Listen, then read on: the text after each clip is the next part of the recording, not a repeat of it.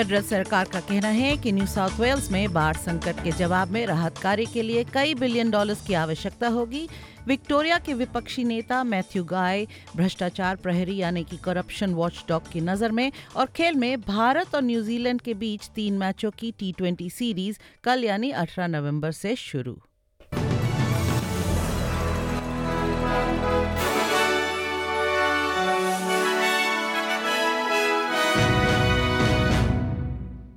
आज के समाचार में न्यू साउथ वेल्स में बाढ़ की आपात स्थिति से निपटने के लिए सिंगापुर से रक्षा बल के जवानों और बाढ़ विशेषज्ञों को तैनात किया गया है।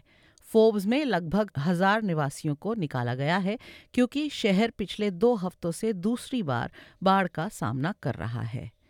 पानी की धाराओं ने शहर को तीन भागों में विभाजित कर दिया है और कहा जा रहा है कि बाढ़ का असर लंबे समय तक दिखाई देगा federal emergency management minister Murray Watt का कहना है कि इस संकट पर कई बिलियन डॉलर्स खर्च होने की संभावना है It's a little too early to say what the overall cost of the current flood disaster is going to be, but I can guarantee you it's going to be in the billions of dollars. Before the budget, our government had provisioned $3 billion uh, to, to cover at least some of the costs of disaster payments and repairs that we're likely to see uh, from these floods. But with each week that these floods go on and with each road that is damaged, that damage bill is going to go up. उधर Myanmar का राज्य media report कर रहा है कि ऑस्ट्रेलियाई academic Shawn tunnel को रिहा कर दिया जाएगा।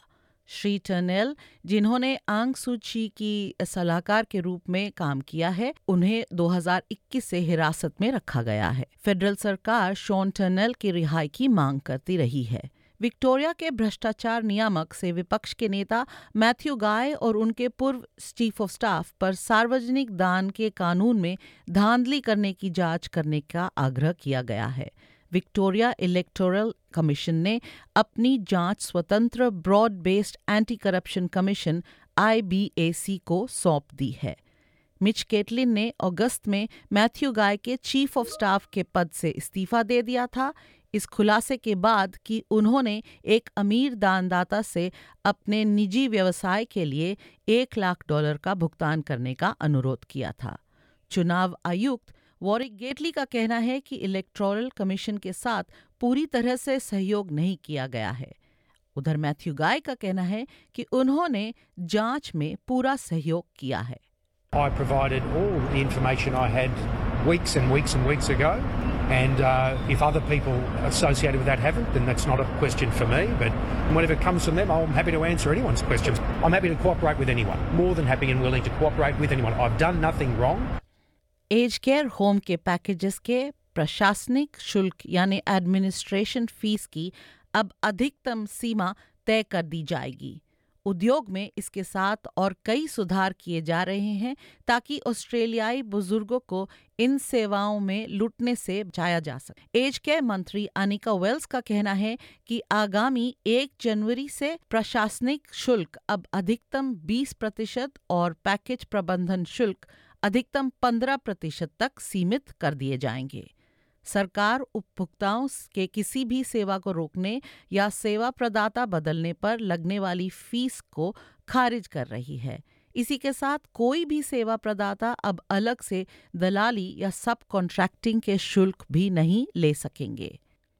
वहाँ अमेरिका के मिड टर्म इलेक्शंस में ये अनुमान लगाया जा रहा है कि रिपब्लिकन पार्टी को प्रतिनिधि सभा में बहुमत मिल सकती है। पार्टी के पास 435 सीटों में से कम से कम 218 सीटें हैं यह रिपब्लिकन के लिए एक संकीर्ण बहुमत है, लेकिन अगले दो वर्षों के लिए राष्ट्रपति जो बाइडेन के विधायी एजेंडे को बाधित करने के लिए पर्याप्त है वर्तमान house minority leader Kevin McCarthy का कहना है कि पार्टी परिणाम से उत्साहित है I told you we'd get back.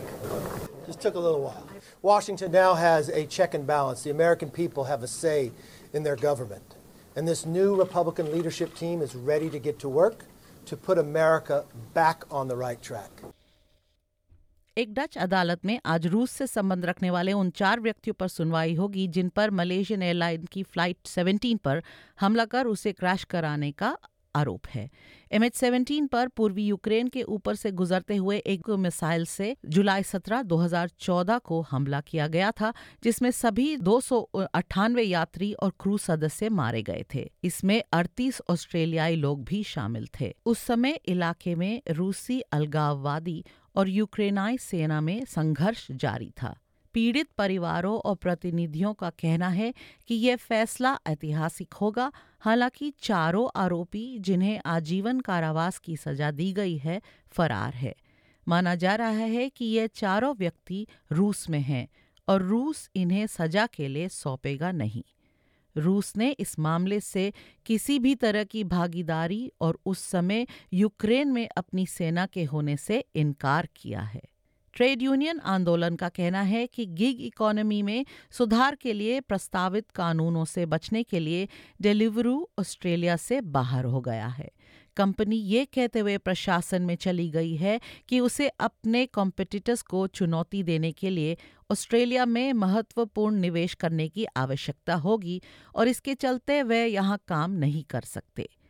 लेकिन ए की अध्यक्ष मिशेल ओनील ने उनके फैसले की निंदा करते हुए कहा कि डिलीवरू का निर्णय अपमानजनक है We want to make sure that the administrator properly deals with the entitlements and rights of the people who've been doing the work for Deliveroo here. We'll be talking to the administrator um, and, of course, also to the government to try and ensure that workers get treated fairly uh, in this company's disgraceful decision. Ukraine के राष्ट्रपति Vladimir Zelensky का कहना है कि वे चाहते हैं कि यूक्रेनी अधिकारी पोलैंड में एक विस्फोट स्थल का दौरा करें, जिनमें दो लोगों की मौत हो गई थी, ताकि अधिकारी सही निर्धारण कर सकें। उनकी ये टिप्पणी नेटो महासचिव के उस बयान के बाद आई है, जिसमें कहा गया है कि यह यूक्रेनियन एयर डिफेंस मिसाइल का काम हो सकता है। राष्ट्रपति जिलेंस्की का कहना है कि यूक्रेन को मामले की जांच करने की अनुमति दे दी जानी चाहिए My position is simple. Please let us visit the site. That would be just and fair. I believe it's our right to be there. Until the investigation is concluded, let's please refrain from making final conclusions until it's over. That's fair. We should be a part of joint investigative groups, shouldn't we? Especially if there's talk about us being the ones to blame. This is our right, isn't it? For sure According to all norms and diplomatic rules, especially that we are all partners, all but Russia.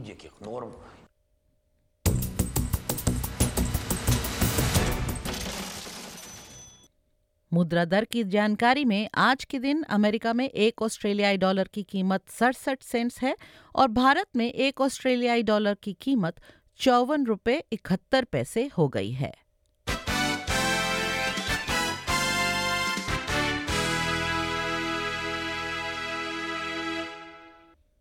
खेल समाचार में, भारत और New Zealand के बीच तीन मैचों की T twenty series कल यानी 18 नवंबर से शुरू हो रही है।